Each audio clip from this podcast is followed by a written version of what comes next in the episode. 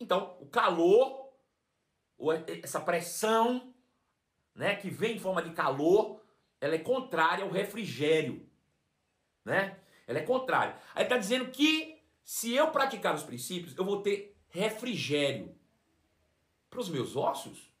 Mas eu sinto calor nos ossos? Eu sinto pressão atmosférica nos ossos? Eu acho que não. Então esse, essa palavra osso, depois que nós já olhamos tudo, pode ser que ela tenha sido traduzida ou escrita na tradução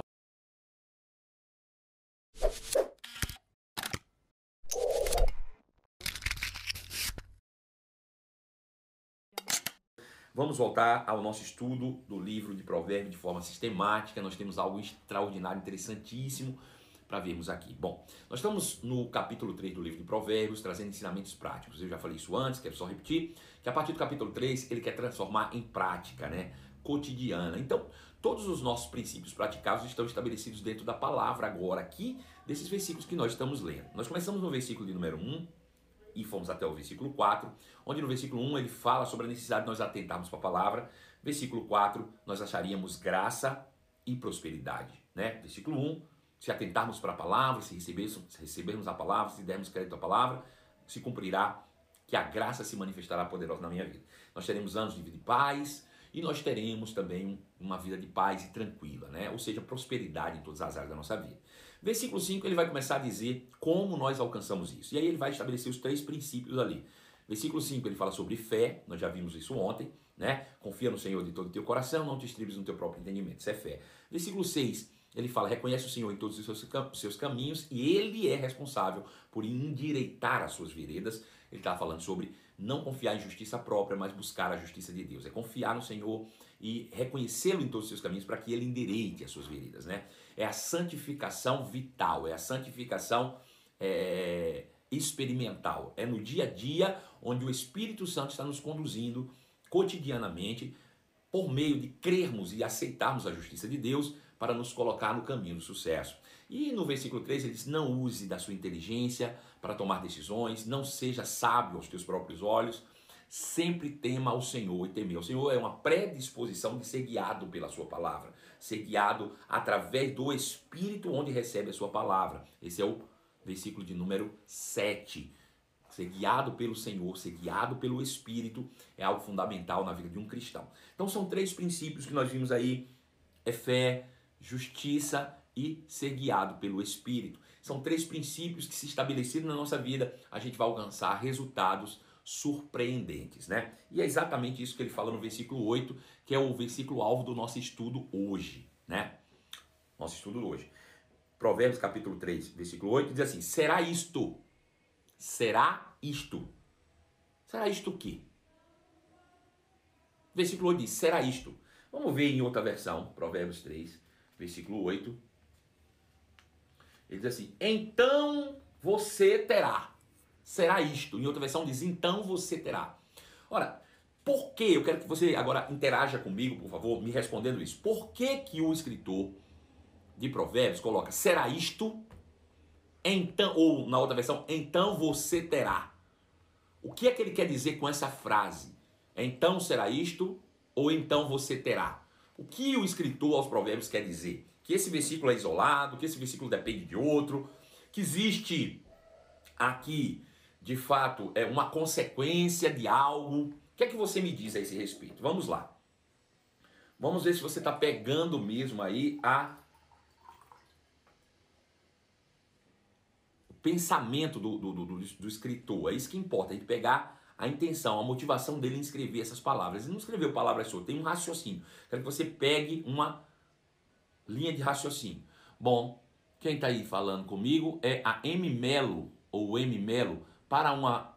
Porque há uma condição, exatamente. Existe uma consequência de algo, é exatamente isso também. Marina que falou isso. Quem mais fala alguma coisa? A Inajá Bessa disse: existe uma condição. Inajá, eu estava com saudade de você, estava me assumido, Inajá.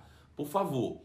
A Tarsi me falou o seguinte, que ele depende do anterior. É exatamente isso, depende dos versículos anteriores, disse Débora, exatamente. Seguindo a instrução vai acontecer, exatamente, obedecendo a palavra assim será. Não é a palavra que, no, no, no raciocínio do escritor, é atente para o que foi escrito antes, e então você terá isso. Veja que existe uma condição.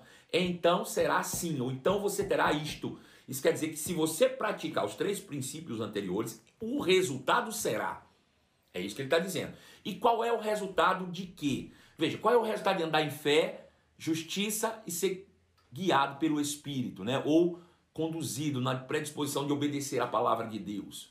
Qual é a consequência disso? Qual é a consequência de você realmente aplicar esses três versículos? Bom, ele fala isso no versículo 8. Ele diz: Será isto então saúde para o teu corpo e refrigério para os teus ossos. Veja, então será isto saúde para o teu corpo e refrigério para os teus ossos. Ok? Essa é a recompensa para quem anda em nesses três princípios: fé, justiça e ser guiado por Deus, ser guiado pela palavra, ser guiado pelo Espírito. Veja, essa é a condição de se manter na graça. Perceba que Adão, se Adão andasse em fé, ele não teria duvidado da palavra que Deus disse que ele morreria. Primeiro, então ele teria andado em fé. Se ele tivesse andado em justiça, ele não teria cedido ao diabo e pecado, ele tinha andado na condição de justo, obedecendo ao Senhor. Terceiro, terceiro, se ele não fosse sábio aos próprios olhos, se ele tivesse ficado firme no que a palavra de Deus disse, se ele não tivesse cedido à concupiscência da carne, ele teria permanecido no Éden. E o que ele teria no Éden? Saúde para o corpo e refrigério para todos os seus ossos. Peraí. Saúde para o corpo e refrigério para todos os seus ossos. Deixa eu falar uma coisa para você aqui, me ajuda aí. Quem de vocês se incomoda com essa frase? Bom, se eu praticar a fé, a justiça e for guiado pelo Espírito, eu vou ter saúde para o meu corpo e refrigério para os meus ossos. Quem se incomoda com essa frase? Alguém aí se incomoda com essa frase? Alguém acha que essa frase não está completa? Alguém pode me dar um feedback sobre isso? O que, que você acha disso? Saúde para o corpo e refrigério para os ossos. Você fica feliz em receber refrigério para os ossos? O que você acha sobre isso? Me responde aí. Você acha que está completa essa, essa citação aí do, do, do escritor? É, é ela está clara? Ela está evidente? Quem pode me falar um pouco sobre isso? Se eu cumprir esses três princípios, então eu terei saúde para o meu corpo. Isso é muito bom. E refrigério para os meus ossos. Mas peraí, os ossos não, faz, não fazem parte do corpo? O que, é que você pensa a esse respeito? Quem pode me dar uma opinião a, acerca disso? Por favor.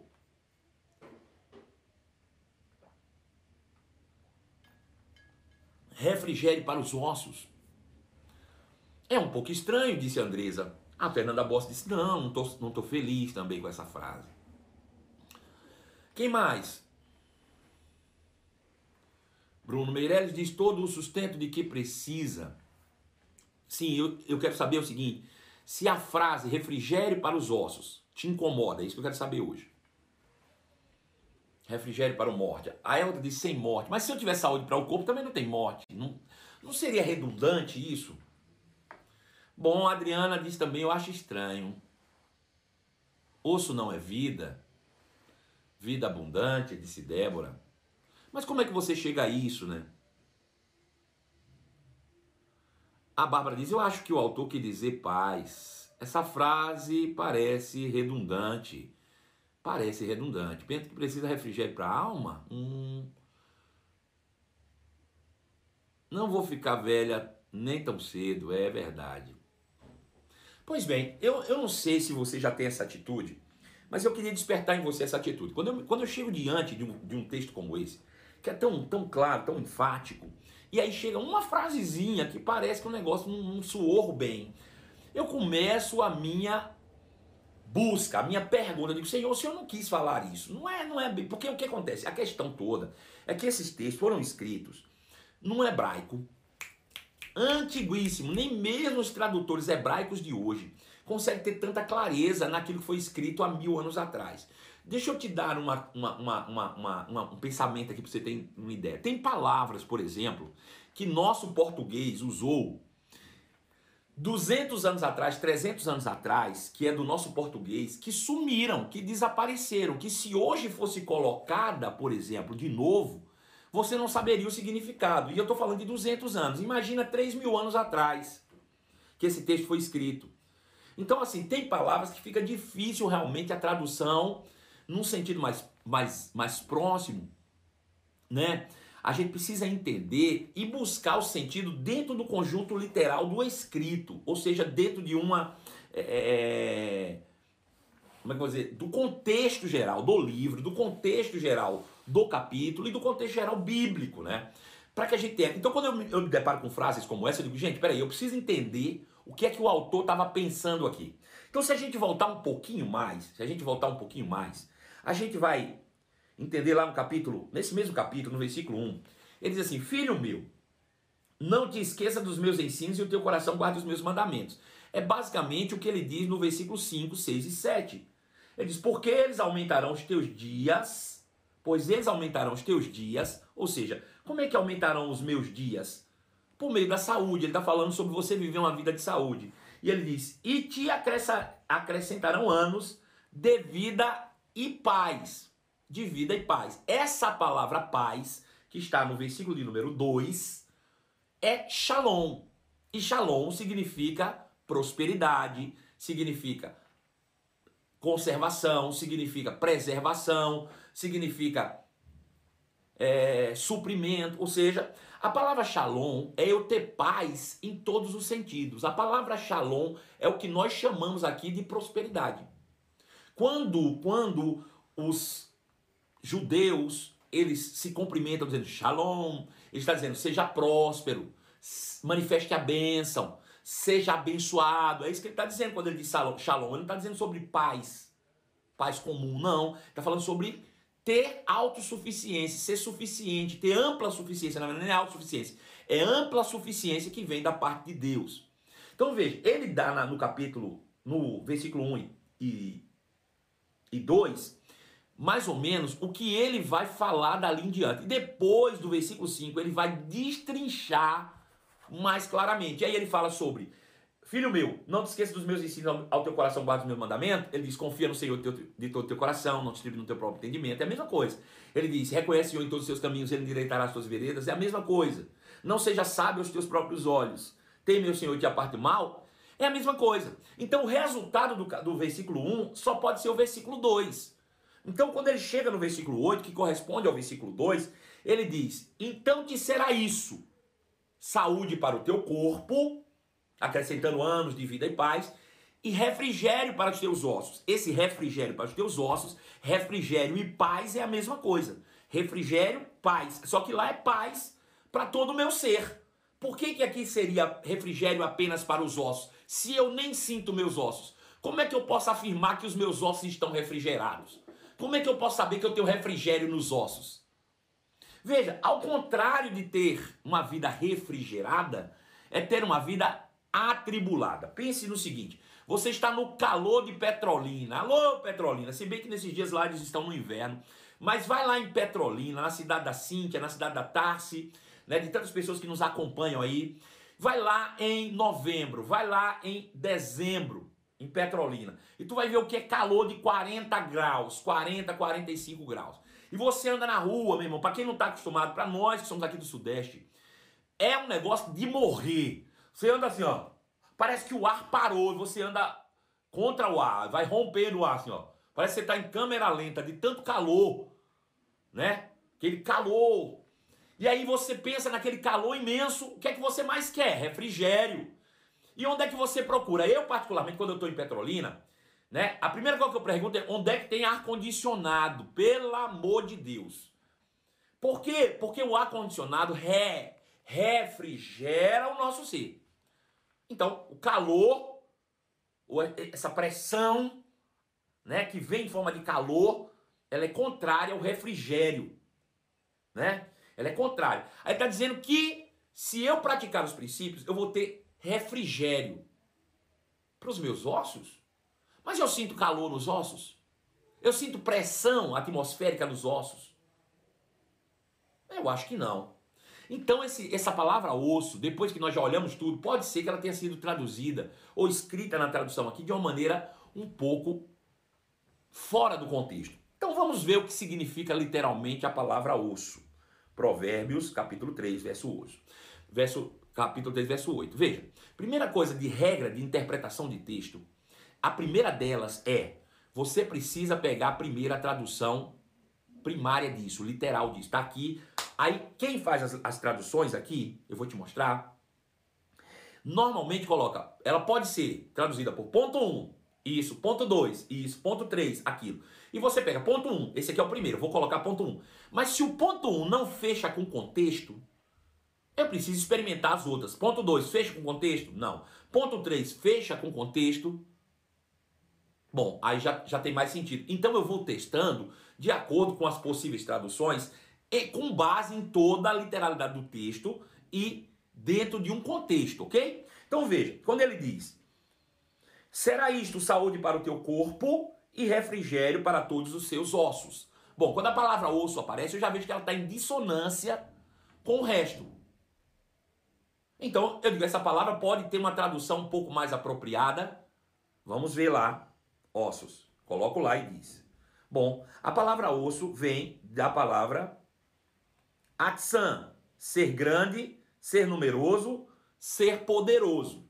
Veja, a raiz, o radical dessa palavra é a palavra atsan, e significa ser grande, ser numeroso, ser poderoso. Essa é o radical da palavra. Ser grande, ser numeroso, ser poderoso. Essa palavra dá origem a outras palavras. E a palavra que dá origem é etsen, que é a palavra original traduzida aqui. O radical é ser grande ser poderoso, né? A palavra original é etsen e significa osso, vírgula, essência, vírgula, substância. Veja, a tradução primária pode ser osso, essência ou substância. Vamos colocar essas três palavras na frase e vamos entender o que é que cai melhor. Ele diz: Será isto saúde para o teu corpo e refrigério para todos os teus ossos. Tá estranho. Será isso saúde para o corpo e refrigério para toda a tua essência. Já fica melhor um pouco. Vamos pegar o outro. Refrigério para os teus ossos. Ou saúde para o teu corpo e refrigério para toda a tua substância. Bom, qual das três palavras se encaixa melhor? Refrigério para os teus ossos, refrigérios para a tua essência, refrigério para a substância. Quem pode me dizer qual das três se encaixa melhor aqui? Me dá uma resposta. Por favor. Essência, alguém falou, essência. Perfeito. Agora vamos destrinchar, destrinchar o que significa cada um dos três. Tá? Quando ele fala refer, a referência de osso, ele está falando de osso mesmo. Quando ele fala da referência 1A ou 1B, ele está falando sobre osso de é, osso. 1B, 1C. Quando ele fala sobre substância, sobre substância, ele está falando sobre o próprio ser. Então veja, eu posso traduzir isso por osso mesmo, eu posso traduzir isso por osso de animal, eu posso traduzir isso por essência ou o próprio ser. Olha que interessante. Então a frase ficaria assim: serás saúde para o teu corpo e refrigério para a tua essência ou para o teu próprio ser. Agora eu te pergunto, o que nós traduziríamos por refrigério para todo o nosso ser? Como a gente traduziria isso por uma única palavra? Com base em tudo que nós já vimos até aqui. Qual seria a palavra dizer, rapaz, eu tenho refrigério para todo o meu ser? Que palavra se encaixa bem nisso? Refrigério para todo o meu ser. Quem pode me dizer? Paz, disse, paz do Senhor, disse Vivi Calisto. Paz, paz, shalom, isso, Tarsis, paz. Agora, para o nosso bom português, como a gente traduziria o shalom? Como eu traduziria shalom para o meu português? Eu sei que não é apenas paz, porque a nossa, quando a gente fala de paz, a gente está pensando em algo que a gente conhece no português. Mas quando a gente fala de shalom, como a gente traduziria o shalom para o português? Quem pode me dizer? Não diga que é paz, porque paz é muito simplista para nós, né? Quem pode me dizer? Alguém está falando descanso, segurança, tá tudo isso dentro prosperidade, isso aí falou a Tassiane o Milagre, falou também Débora, falou também o Júnior. o Joãozinho, falou todo mundo aí, paz é prosperidade. Então é exatamente isso que ele está dizendo. Ele está sendo, mais uma vez, é, é, coerente com aquilo que ele havia dito. Ele disse: se você praticar os três primeiros princípios, isso vai ser saúde para o seu corpo e prosperidade para todo o seu ser. Prosperidade para todo o seu ser. Refrigério para todo o seu ser. Então é isso que ele está dizendo. Então, pratique esses três princípios e você vai chegar em uma bem-aventurança. E você vai chegar em uma autorrealização, uma vida de prosperidade, uma vida plena, suprida em todas as áreas da sua vida. E é tudo que nós procuramos. A gente diz assim para as pessoas: olha, o que eu desejo para você é saúde e paz. Porque se a gente tiver saúde e paz, irmãos, o resto é comportamental. Se a gente tem a saúde e a prosperidade, o resto é comportamental, depende de nós só. Sim ou não? Então veja, esse é o resultado de quem anda nesses três princípios. Esse é o segredo da verdadeira prosperidade. O verdadeiro o segredo da verdadeira prosperidade está pautado nisso. Ele está sendo, mais uma vez, ele está só é, falando novamente aquilo que ele havia falado do versículo 1 ao versículo 4. Versículo 5 ao versículo 8, ele está realmente esmiuçando, mergulhando, dizendo: torne prática essa verdade. E como é que eu torno prático essa verdade? Veja que o versículo 8 não depende de você, é resultado do que você fez no versículo 5, 6 e 7. Esse versículo 5, 6 e 7 é que é realmente a, a, a, prática cotidiana, é o que você deve aplicar na sua vida. Se você confiar no Senhor, você confiar no Senhor de todo o seu coração e não se estribar no seu próprio entendimento. Se você, se você reconhecer o Senhor em todos os seus caminhos, para que ele endereite as suas veredas. Se você não inventar de ser sábio aos teus próprios olhos, se você tiver temor do Senhor, que é o princípio da sabedoria, e por isso, por temor ao Senhor, se afastar do errado, se afastar do mal, então será isso. O resultado será: você vai ter saúde e você vai ter prosperidade. Saúde e paz. Saúde e refrigério. É isso que você vai ter. Então, veja que a prosperidade é consequência de fé na palavra, justiça na palavra e ser guiado pela palavra. Tudo começa na palavra. As pessoas querem buscar prosperidade em fazer coisas e a prosperidade não está com base no que você faz. Deixa eu te dizer, por mais que pareça bonito, você dizer assim, olha, se você quiser ser próspero, ser rico, você vai Dê dinheiro para as pessoas que você vai ser rico. Deixa eu te dizer, se você precisa fazer qualquer coisa para ser outra coisa, isso já fugiu da tua realidade, porque a tua realidade hoje é graça, e a graça não tem nada a ver com o que você faz, tem a ver com o que Deus fez. Então veja, com acredite na palavra, é só isso. E de onde vem a palavra? A palavra vem de Deus. Bom, se começou nele me dando uma palavra, se eu creio nessa palavra, eu vou prosperar e vou avançar para aquilo que ele designou que eu fosse e tivesse. Foi o que derrubou, o que derrubou, o que derrubou Adão da graça, o que tirou Adão da saúde e da prosperidade, porque falta de saúde e falta de prosperidade foi exatamente, foi exatamente a consequência do pecado de Adão depois da morte. Todos os livros que apontam para a expiação, que apontam para a, maldição, a maldição, você pode pegar Deuteronômio 28, maldição está pautada em miséria e doença.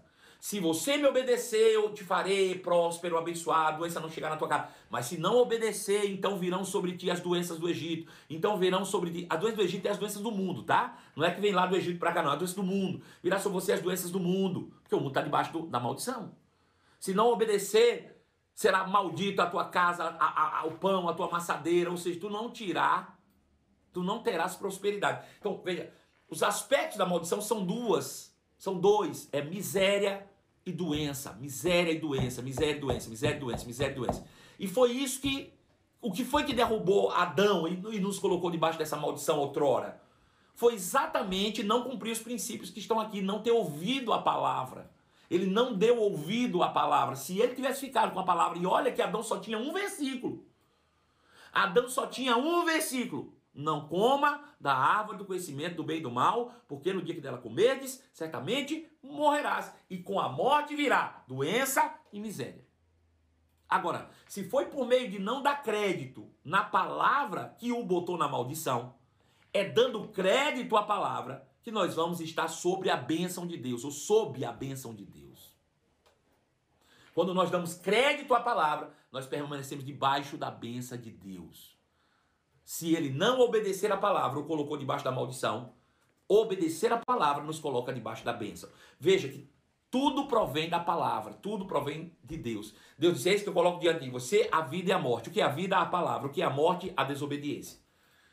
Eis coloco de você a bênção e a maldição. O que é a bênção? É a palavra. O que é a maldição? É a desobediência. É isso que está aqui. Então, se você obedecer a palavra, se você ficar firme sobre a palavra e você não decreta ao, diabo o que o diabo diz, você permanecerá na bênção do Senhor. É isso aí. Agora, versículo 8. Saúde e prosperidade estão sobre o meu alcance por causa da palavra de Deus. Eu pergunto, quando eu chegar nessa condição de saúde e prosperidade, porque eu estou crendo na palavra, a primeira coisa que eu preciso me per te perguntar é o seguinte: quem te proporcionou isso? Responde para mim rapidinho, por favor. Quem foi que te proporcionou isso? Quem foi que te proporcionou saúde e prosperidade? Foi você mesmo? A origem disso foi você? Quem te proporcionou saúde e prosperidade? Quem foi? Hã? A Marina disse que foi Deus, exatamente. Foi Deus. A Tassiane disse foi Deus. Beleza. Então, se, se já acreditamos aqui, já dissemos que foi Deus, a quem nós devemos reconhecer? A quem nós devemos, né, reconhecer isso? A quem nós devemos creditar a, a saúde que temos e a prosperidade que temos? A quem nós devemos creditar isso? A quem nós devemos reconhecer? Fala para mim. Acrescenta uma palavra para saber que você está respondendo a outra agora. Reconhecer a fulano. Reconhecer a Beltrano. A quem nós devemos reconhecer, então, o fato de termos saúde e prosperidade? A quem nós devemos reconhecer? Por favor. Ao nosso Pai. Reconhecer ao nosso Pai. É isso mesmo. Agora eu te pergunto, e como nós faremos isso? Como nós fazemos isso? Como nós reconhecemos a Deus na prática? Por favor, me expliquem. Qual é a forma prática de eu reconhecer que a saúde que tenho e a prosperidade que tenho veio dele? Como é que eu faço isso na prática? Reconhecer. Como é que eu reconheço isso a Deus na prática? Quem pode me responder? Quem pode me dizer como é que eu faço isso na prática? Obedecendo. Não, obedecendo é o início. É claro que é obedecendo, mas obedecer é o início. Tem outra coisa aí, vai. Reconhecer a Deus. Como é que eu reconheço? Pela fé e prática da palavra. Pela fé e da prática da palavra que eu cheguei aqui. Eu quero saber como é que eu reconheço na prática. Obedecendo a palavra foi o, que me trouxe até aqui. Andando em justiça foi o que me trouxe até aqui. A Laís disse é honrando. Sim, é honrando mesmo, Laís. Você está certa. Eu preciso honrar. Honrar é reconhecer. Eu reconheço, eu honro. Eu honro e eu reconheço. Aí tem gente dizendo, tendo fé, obedecendo. Não foi o que te trouxe até aí? Hoje amando e me submetendo ao feito. Isso foi o que. Agora, Inajá, é dizimando e ofertando. É óbvio. Isso é a coisa mais óbvia. Aí, na hora que bota a mão no dinheirinho do crente, o crente diz: aí não. Então você não acredita que foi Deus que te deu. Porque imagina, eu compro uma caixa de biscoito pro meu filho uma caixinha de biscoito pro meu filho, lindo, maravilhoso. Disse: "Meu filho vai amar isso, vou dar para ele". Aí dou para ele: "Filho, trouxe biscoito para você". Ele disse: "Papai, muito obrigado". Aí eu disse: "Filho, me dá um biscoito desse". Ele disse: "Não, é meu. Eu não posso deixar você pegar". Eu disse: "Peraí, peraí. Papai acabou de te dar o biscoito, você não quer dar um biscoito, papai te deu uma caixa. Tu não quer dar um biscoito? Dá um biscoito pro papai. Não dou que é meu, não dou que é meu, não dou que é meu. Eu, eu vou terminar essa live. Vou terminar a live. Mas eu quero te perguntar isso. Quero te perguntar isso. Se você desse uma caixa de biscoito pro seu filho, uma caixa grande de biscoito, 100 biscoito lá, 100, tá lá dentro. E você diz para ele, filho, agora dá um biscoito pro papai. Um biscoitinho pro papai. Dá um biscoito. E o seu filho dissesse para você: Não, não dou, biscoito é meu, biscoito é meu, dou não, dou não, biscoito meu, biscoito meu, dou não, dou não, dou não, dou não, biscoito é meu, biscoito é meu. O que é que você faria? Me diga, o que é que você faria? Me diga o que é que você faria. Eu quero ver a tua resposta, crente.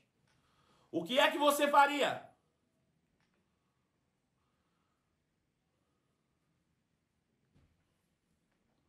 O que é que você faria?